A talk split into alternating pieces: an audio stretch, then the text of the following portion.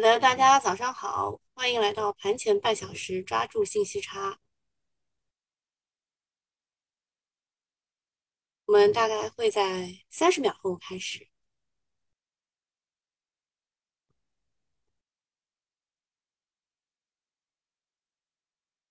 嗯，好，喝口水，开始了啊。昨天呢，我看了一下东东写的剧本，非常的简短啊，我看他是非常想要跌的样子。小云说：“今天全部卖掉了呀，明天怎么看？”东东说：“继续等大跌，唯一可以做的股票就是避险的油气和黄金、粮食、军工，反反复复的高抛低吸。”小云问：“大跌到哪个位置？”东东说：“三千三。”小云说：“哦哦哦。”然后群里花哥哥就不干了，说：“三千三，那到股灾了。”然后大家说：“那明天就要清仓大甩卖了，破了三四二零都没法做了。”嗯，怎么说呢？其实我之前跟东东是差不多的，因为我都是在等 A 股的最后一跌嘛。但是我发现它可能会有一些无形的手就把它拖上去了，所以我这两天也是在跟呃九九八群里面的人说了，说这个大跌要敢大买。对吧？但我不确定是不是会到我我之前跟他们说的是可能会破三三二幺，所以我们一直在等三三二幺。但是等到三月一号还没有出现，我就跟大家说了，三月一号开始我们可以进场做了。大跌要敢大买，对吧？但是仓位要控制一下的，因为我们在等那个跌还没有到嘛，是这样的。然后看一下另外一位写的剧本啊，这个就是时间很空的人，对吧？东东是这两天赶飞机啊什么之类的比较忙，时间很空的人就会写很多，对吧？各位朋友，大家早上好啊！明天就是两会了，多多关注两会的议题，等待东风来。其实我之前也跟大家说过的，两会的议题其实没有什么大的，嗯，就是这个超预期的事情。但是啊，特别是政协这个委员，他们会提一些很呃无厘头，或者是呃你觉得不太合理的一些建议。啊，那这个时候呢，其实可能会有些炒作的。还有就是，啊，不是会有一个两会委员的一个通道嘛，在当中媒体是可以采访的，这里面也是可以做文章的。就你真的等议题吧，等这个没有什么的。最后的时候呢，我每年都会去听那个总理答记者问，啊，这个也是呃含金量比较高的。而且我之前学那个高口的嘛，就高级口译的时候，我的女神啊，就是给呃，就是给两会做翻译的那一位，所以我每年也会去听一下，顺便练一下英文，对吧？已经丢掉很久了。好，我们来看一下他的判断。他说，指数上证昨天周三上证指数低开探底之后回升，收了一根假阳线，而且其实还是跌了呃零点几的。但是它是红色的嘛，所以叫它假阳线。昨天早盘提示跌下去的时候，特别是在绿盘的时候要买买买，结果您买了啊！如果您买了，一定 V 上来的。然后，创业板这边呢也是拉回，基本上是给周二补课了。按理说周二就应该拉回的，放在了周三。创业板这边还是被宁德时代给带下去的。嗯，整体目前上证和创业板指数处在一个震荡的环境当中，但是它变盘时间越来越近了。啊，他认为的变盘时间是三月三号到三月七号的前后，啊，会不会提早变盘？关键是等风来就可以了。他认为的变盘是向上变盘，然后今天的话，上证和创业板再往上冲一冲的概率非常大，特别是上证会站在另一个新的平台，然后到三五二零点遇阻，下方是三四九零这么一个区间震荡。创业板，啊，花哥哥说这个。位置政策底比较明显，对，待会儿我会说一下郭树清的讲话，呃，我也我也会说一下政策底这个情况，但是政策底之后，其实应该还有一个市场底的，对吧？这个大家都应该要了解一下。呃，然后他认为的上证的指数是在三四九零到三五二零这个空区间是震荡，然后创业板也是走震荡，没有大跌也没有大涨，等待量能出现就会大涨。他操作上，他觉得就是找顺周期的股票，两会题材，比如说养老、三胎、中药啊。我昨天跟大家解释过了，应该是三孩啊，不是三胎，还是上冲就卖，跌下来水下就买。嗯，这个操作方法也没有错，就是其实这两位就是我们的剧本地，对吧？我们剧本地其实给的这两个都没有错。呃，我我跟大家画一下吧。其实我之前跟大家讲的时候呢，我是一直在等最后一跌的，我也没有什么好隐瞒的，对吧？我跟大家说，就是它在下跌的过程当中，啊，应该是会有这样一个反复的啊。其实你如果学过波浪的话，你会觉得它这边其实我们画出来应该是四五四五，对吧？就是 C C 浪，呃，写一下啊，就是 C 浪的终点会有。四浪反弹，五浪五浪回踩，四浪反弹，五浪回踩，这样的一个四五四五的过程当中，然后它破不破前低的那个三三二幺，其实不是特别重要。呃，就是对于我来说，它不是特别重要，但是我看的是它的空间跌到位了，对吧？然后时间也到了，所以三月一号我就跟九九八的用户就说了，呃，你应该可以进了。进的时候呢，也不要一下子就买太多，对吧？你可以搞两只或三只股票，然后去买个一两成仓就可以了。然后等到它跌，即使它像我们，比如说像东东讲的，啊，就是跌破了。啊，我举个例子啊，比如说它跌破，就是五，比如说五浪这边它跌破了，你也不用特别害怕，对吧？那你就接呀，接呀，就再跌也跌不下去了。就是政策底后面确实是有个市场底，但是再跌也跌不下去了，就接啊，用用力接，努力接啊，大跌大买啊。其实就是我觉得这两位他写的东西并不矛盾啊，并不矛盾。就是东东呢，就是他是以就是大跌可以大买来。就是来来来这个操作的，因为他本来就喜欢跌嘛，对吧？他大跌他是赚钱的。然后这一位啊，他应该叫什么什么韭菜好帮手之类，我忘了他的具体这个群名字啊。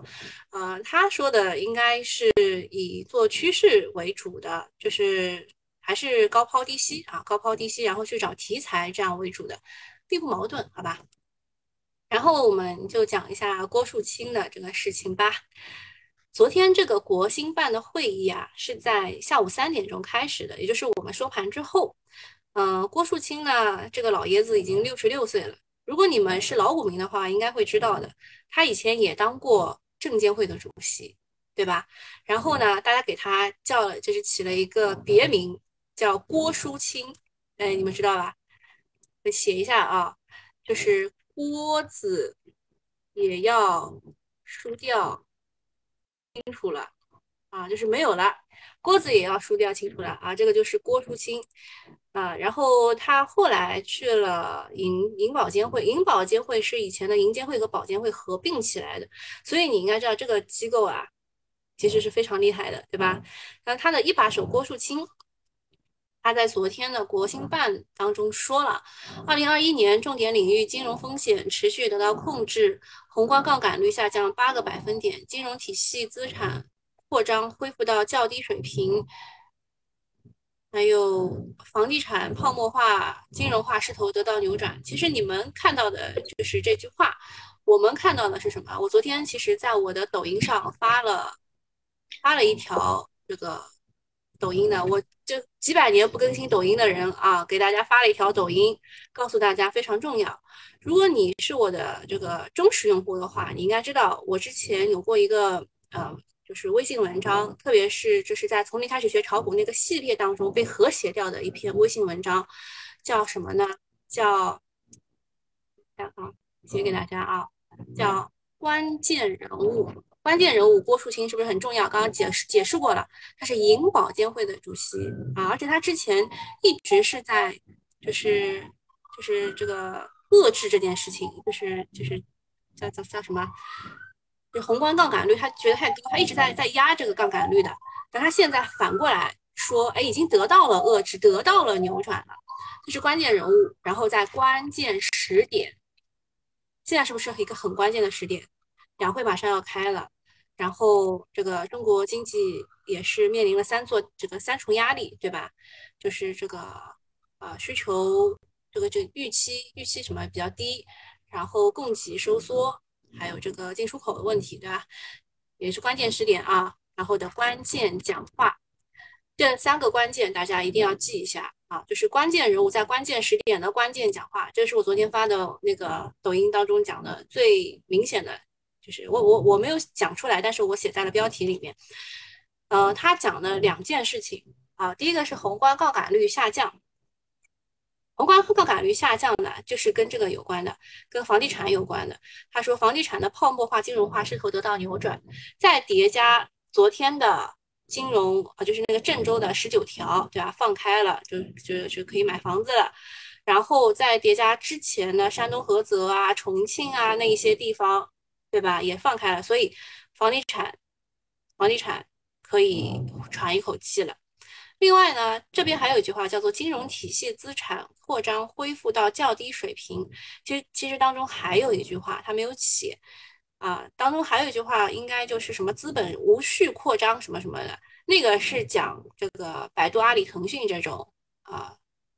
就是中概股的那个应该也是政策底，所以昨天这一句话除了对房地产是一个政策底以外，还有对中概股也是一个政策底啊。今天这个非常的重要啊，今天早上的这个盘前半小时非常重要，大家应该要回去重新听几遍。那么他讲了几句话，我觉得就这边的总结。也不是特别全啊。他第一个说的是这个房地产的泡沫化、货币化发生了根本性的扭转，不希望房地产调整太剧烈。这是什么呢？这是对政策的纠偏，就是之前太厉害了。我之前也跟大家说过的，我们中国的政策一直是矫枉过正的，就是要么就是热过头，要么就是冷过头。它不可能在一个很合理的区间啊，然后这个是政策纠偏，然后第二呢是不赞成单边发起的金融制裁，这个是跟那个俄乌局势有关的，中方会同各方保持正常的经贸往来和金融往来，其实也是拉偏架了啊，我们是站在俄罗斯这一边的，我们会购买他们的小麦啊以及其他的一些这个油气。呃，第三呢，是中国防范外部风险冲击的韧性进一步提高。啊，就是你们也看到了这些事情啊，我们中国啊，这个就是中国人啊，每一位这个是每年满十八岁的公民，每年都会有五万美金的兑换额度，对吧？多了没有啊？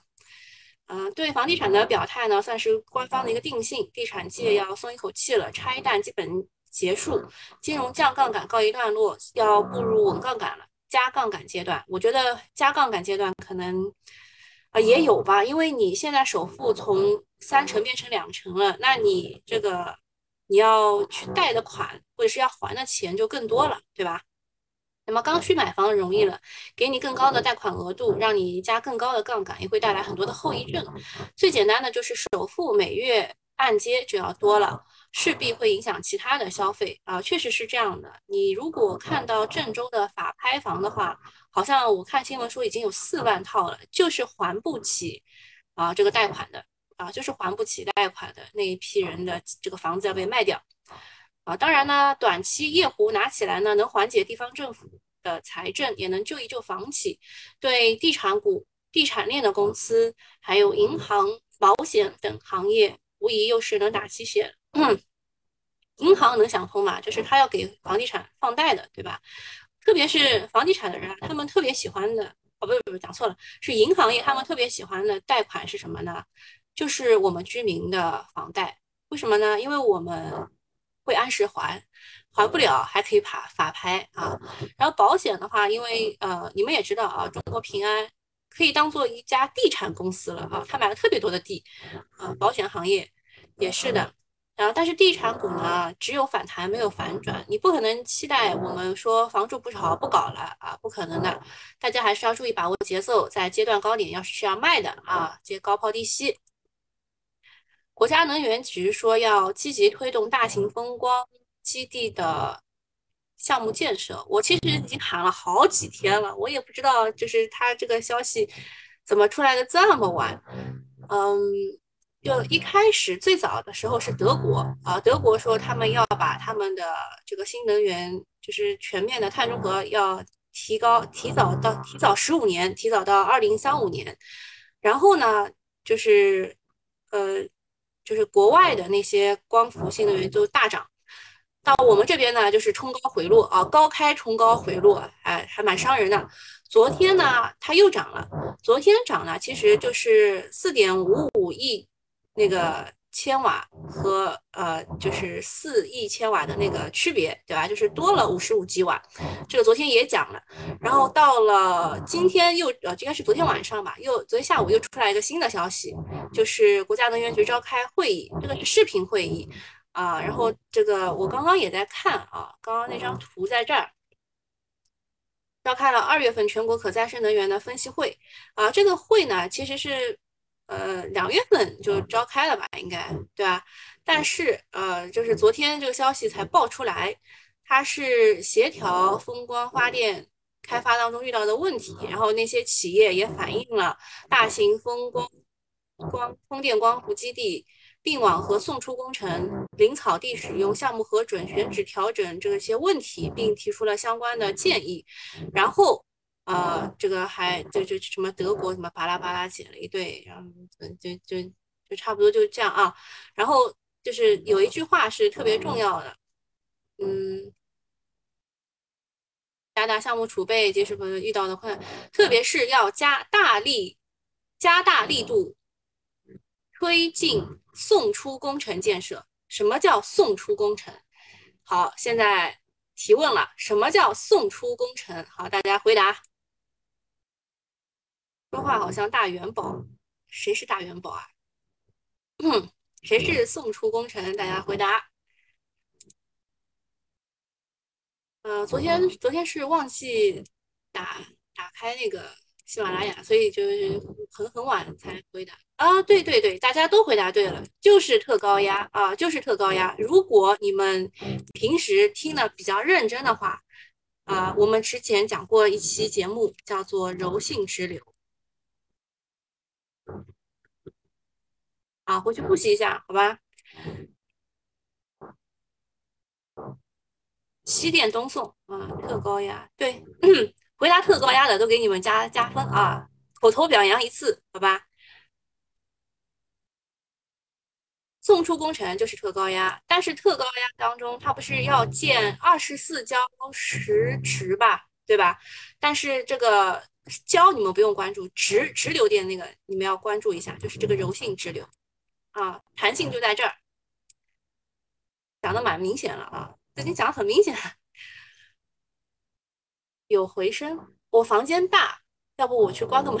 等一下啊，积分能兑换奖品吗？可以呀。那个，你把这个截图截一下，然后，呃，周日下午的西米团，你来找我对啊，你就说我来问个问题，保证回答，好吧？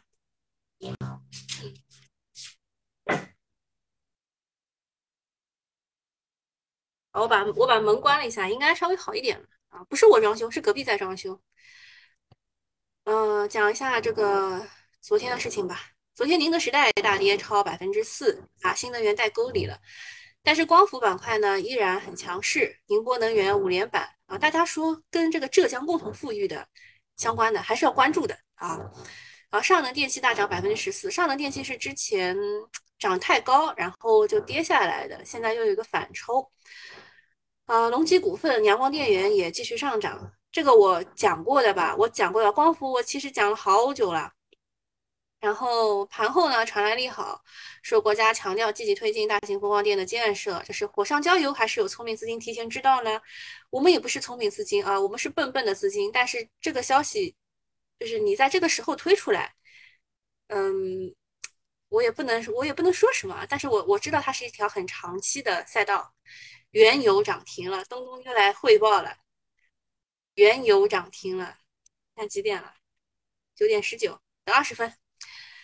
呃，然后最近油价暴涨啊，让全世界都患上了能源焦虑症。那么欧洲国家也只能买美国的页岩气，对吧？我们就买俄罗斯的。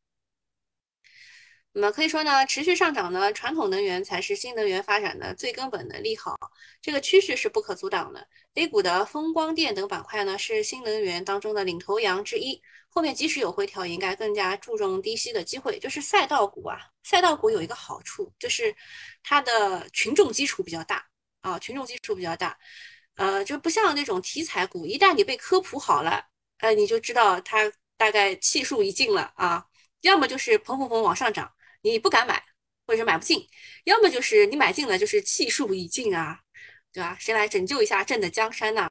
嗯，啊，那那个赛道股过去两年大幅涨幅太大，啊，反弹不会一蹴而就，但是势头已经起来了，因为新高的个股越来越多了，从锂电的中矿资源到风电的和旺电器，啊，再到啊还有东方电缆，啊，其实东方电缆不一定是风电啊，我上次讲的时候我我也在想东方电缆，其实它也是它也铺光伏电缆的呀啊。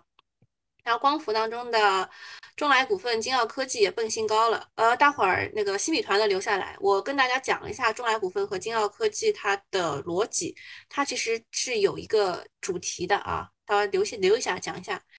呃，那些说今能今年新能源已死的，可以洗洗睡了啊，就是新能源还是未来五年要炒的。我们这个嗯，碳中和、碳达碳达峰、碳中和还是要搞的啊，不能因为这个有一个地方打仗，我们就不搞了。俄外交部保不保证不会与北约发生意外事件，应该是谈判，应该是在当地的三月二号晚上举行第二轮谈判吧。我们上午应该就会有消息啊，就是我们北京时间的上午，就今天啊，应该会有消息。鉴于北约向乌克兰提供武器，不能保证不会与北约发生意外事件。然后就是下面一个事情是，俄罗斯最大的银行闪崩百分之九十五，股价只剩一分钱。哦，昨天晚上有人给我留言啦，说我到底要不要去抄底啊？抄不抄？抄不抄？呃，其实这不是一家垃圾公司啊，这个银行，呃，比如说这边啊，就这个银行我也念不出来，叫什么什么 bank，对吧？俄罗斯的联邦储蓄银行，有个最大的银行，在伦敦跌幅达百分之九十五，是史上最大的跌幅。在网站声明说，已经决定退出欧洲市场。该银行在欧洲的子公司出现不正常资金外流，部分员工这个人身安全受到威胁。比战场上更残酷的是金融战、经济战的拼刺刀。在欧美的全力围剿之下，俄罗斯海外上市公司全线败退。呃，它的这个股价本来应该是二十一块啊，六个月前还在二十一块，现在只有一分钱了，见证历史了。而原因就是欧美的金融制裁。据说呢。呃，所有俄罗斯的股票、基金、债券，欧美投资人都在不计成本的卖出。其实也不是不计成本的卖出，是因为它受到了金融制裁，你只能卖不能买，啊，就是没有对冲盘啊，没有没有人去买啊。这个时候，如果你想要去这个以一分钱买点股票的话呢，呃，我不会拦着的。我觉得这也是一个非常好的投资，因为之前那个原油不是跌到负的嘛，啊，你去买的时候呢，这当然那个那个就是。怎么说？就是那个合约吧，你买了以后也有点问题的，就你得自己亲自去提一下你那个石油，哈，那个是问题有点大。呃，就但是在那个地方买原油的话，其实到现在涨的也是挺多的，对吧？就是富贵险中求啊，一分钱干不干？哼。欧美呢，针对俄罗斯的金融战可以说是围猎啊，但这个也没有办法，换做任何一个国家也挡不住这种群殴，这也给我们敲响了警钟。国内的金融机构呢，或窝里横比较强，但是在华尔街面前呢，某油宝被赤裸裸的收割就是教训啊。其实呢，这些就是在它这个俄罗斯的这个联邦邮储银行，它还是在的，资产还是那些资产，只是在外国人眼中就一文不值了啊。但这些在石油上找回来啊，可以在石油上找回来。石油已经飙到了一百一十美元。我昨天晚上写的这个群主有话 C 微信公众号当中写的这个标题就是啊，你们今晚应该该应该去加油啊，不然明天就涨价啊，好像是每每一升就要涨零点一一元。然后欧洲的天然气一天暴涨百分之五十。好，大概没有什么了，有点像负数的油价，对，就当时的原油宝嘛。涨回去也就两毛，两毛也是钱啊。石油期货涨停了，什么？这这位用户你搞错了，柔性直流不是它，我讲抽水蓄能才是它，朋友。哦，这边这边回答对了，呃，啤酒依然泡泡说国瑞和许继对，聪明。这个才是聪明的人啊，记性又好又聪明，表扬一下。啊，看一下原油啊，仓储物流涨最多。本油股份腰了腰了腰了啊！它主营的是油气采掘，我记得东东是有这只股的吧？啊，很开心很开心。通源石油二十厘米的，啊，它是百分之六十五的营收是在北美洲，所以其实对它的影响是不大的。然后它其实昨天是有一个突破新高啊，其实你们熟悉我的人都知道的，其实突破新高是一个买点。嗯，美丽云涨停板，哎，恭喜我们俩。呃，樊晨说，欧美老流氓自己侵略其他国家，也没见得被制裁。如果这次合伙制裁老毛子成功，下个目标就说我们了。对，就是这样的。所以，我们其实跟老毛子是站在同同一个阵线的，我们也不能退缩啊。嗯，这边我还是要讲一下 SWIFT 这个事情的。SWIFT 以前不是在美国手里的啊，它的总部应该是在瑞士还是还是哪里？反正。不是在美国那一块的，但是在美国九幺幺事件发生之后啊，美国就借着这个这个机会啊，借这个这九幺幺的事件，说他要去排查，就是国外这个某些啊这个分裂分子的什么账户啊什么之类的，就就打入了 SWIFT，然后就他成了老大了，懂吧？就是整个过程，啊，你也不能说他是贼喊抓贼还是什么，嗯，很难很难下定义啊。我们看一下这个柔性直流吧，嗯，涨得最好的还是妖股啊，还是妖股，风范股份，然后许继对吧？许继今天也是高开，就是有人是跟我想在一起的啊，有人是想在一起的，平高电器也是，诶，普电南瑞就一点都没有吗？没找到啊，啊，在这。啊，也是没开很高啊，也是没开很高，就是其实最利好的它居然没涨啊，直接涨一个妖股，有点没想通。哈哈。啤酒依然泡泡啊，这口头口头表扬两次，好吧？嗯。美丽云涨停板，那就是中数细算喽。我去看一眼，美丽云没有涨停啊。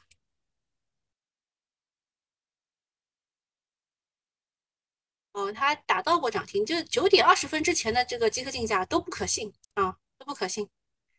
会涨停，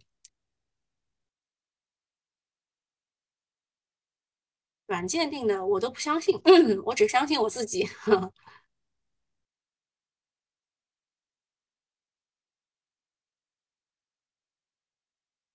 中数西算，天其实不强哎。还有中药，其实中药我不想讲，但是还是讲一下吧。嗯，那个我先关一下这个免费版的啊，因为我有些话，有些这个我不能讲，好吧？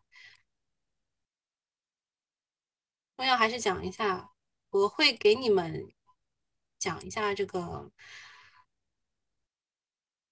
医药这一块呢。昨天涨的是合化股份、陇神荣发、粤万年青和开开实业，其实没有一个是。我喜欢的啊，没有一个是正正宗的啊。陇神荣发还可以吧。然后中医药当中的名牌是以岭药业和太极集团。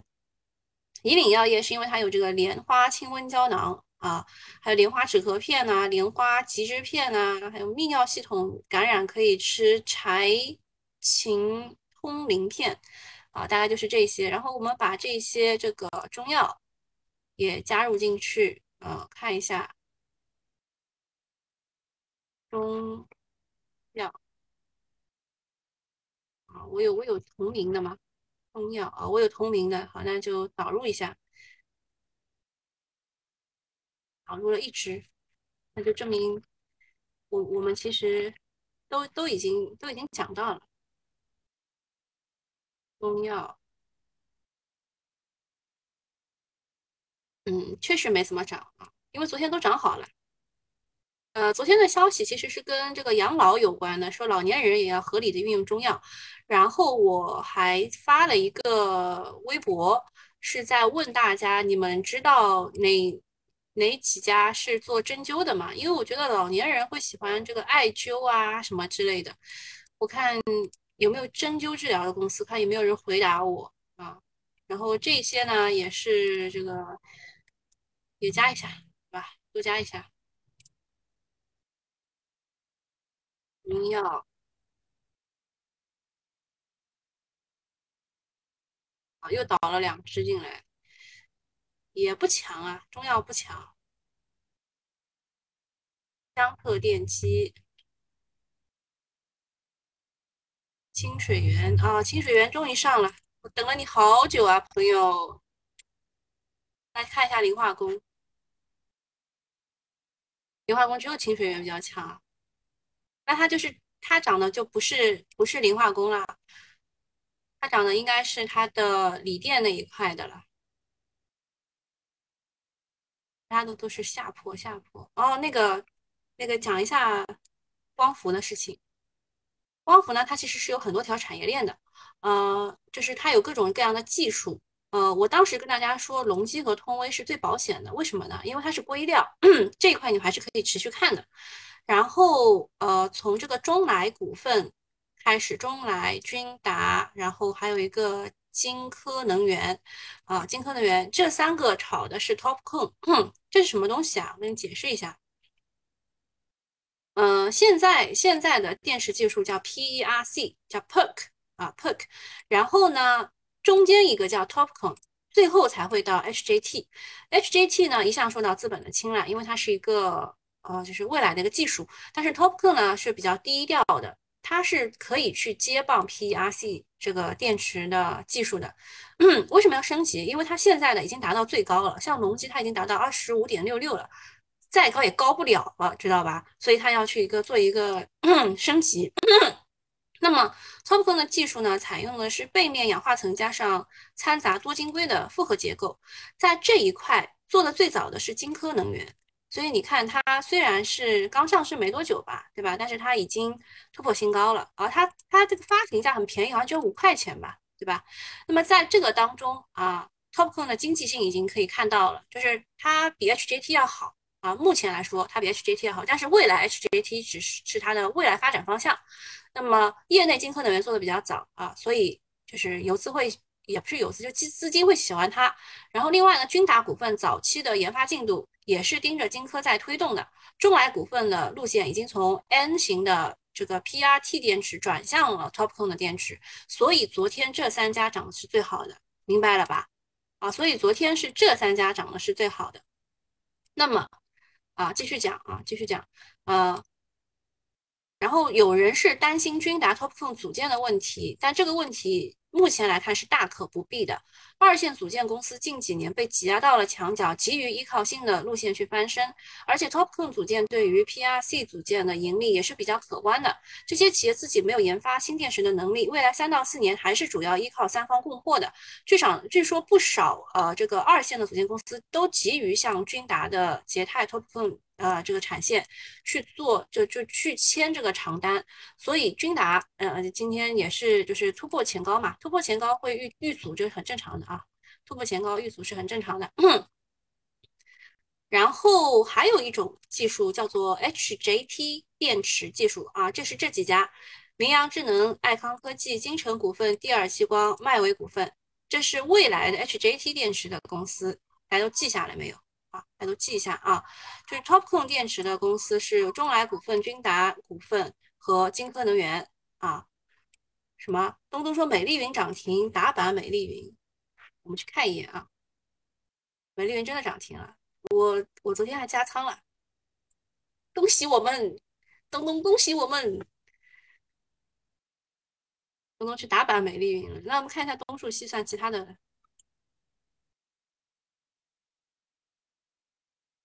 你们应该要关注一下我的这个，呃，这个这个抖音抖音号，抖音号我最近在更新了啊，已经在更新了，我待会儿会发到群里，或者是你们有时间帮我发一下。我最近应该会应该会讲一些就是呃跟市场比较贴的一些话题，嗯，抖音号也也会讲一些这个股票，但是我会当中当中会讲一个，比如说美丽，我叫美丽差，对吧？美丽云的话和首都在线这两家公司，它的优势在什么地方呢？美丽云是在哪里啊？云南还是甘肃啊？哪一个是甘肃，哪个是云南啊？就是 东数西算，它不是要要在这个八个八个节点啊，十个枢纽吗？嗯，八个枢纽啊，十个集团，对吧？啊，宁夏，宁夏啊，你们你们都比我厉害啊，记记忆力比我好。美丽云是宁夏，那么首都在线就是甘肃了，对吧？就是这个这几个地方，他们都这两家都有布局了，所以，诶，所以呢，就是这两家是涨得最好的，但是首都在线是二十厘米的，所以我有点没没有赶上，所以我当时那一天，我记得印象很深刻，我是十一块九就在这个位置买的，嗯后来那几天我就很难过，我就一直很难过。我想它应该可以成为成为这个东数西算的龙头的。嗯，我今天是吃肉的一天，吃肉的一天。然后看一下锂矿吧，锂矿我有事儿要跟大家说啊，就是呃，川能动力我昨天应该是我前天加仓了，昨天应该是稍微卖掉了一点。川能动力的矿，它昨天是发了一个公告的，呃，不是公告。什么时候出矿？哦，这边没有写吗？应该是五千吨的碳酸锂和五千吨的氢氧化锂，应该都是可以出的。它今年应该是可以出矿的，所以川能动力作为我们的群股，大家还是要关注一下啊，还是要关注一下的。嗯，江特电机，呃，我昨天也是减仓了一部分，我觉得它也没有什么大问题。我现在看的就是西部矿业、川能动力和江河电机。雅化的话，我最近不看了。然后融捷的话可以看一看。中矿资源的话是一大堆大游资在里面玩，我也不想去。嗯，昨天是小鳄鱼和炒股养家顶板的是宋都股份，我应该都发了吧？我昨天的这个复盘里面我都写了的。你们如果关注的话，可以去多看两眼。哦，没有什么问题了吧？没有问题，我今天就撤了。啊，这是这是小游资玩的啊，看这是大游资玩中中矿，小游资玩宋都，啊，就最近就这么个情况啊，情况就是这么个情况。啊，没事儿，我就先撤了，啊，拜拜啊。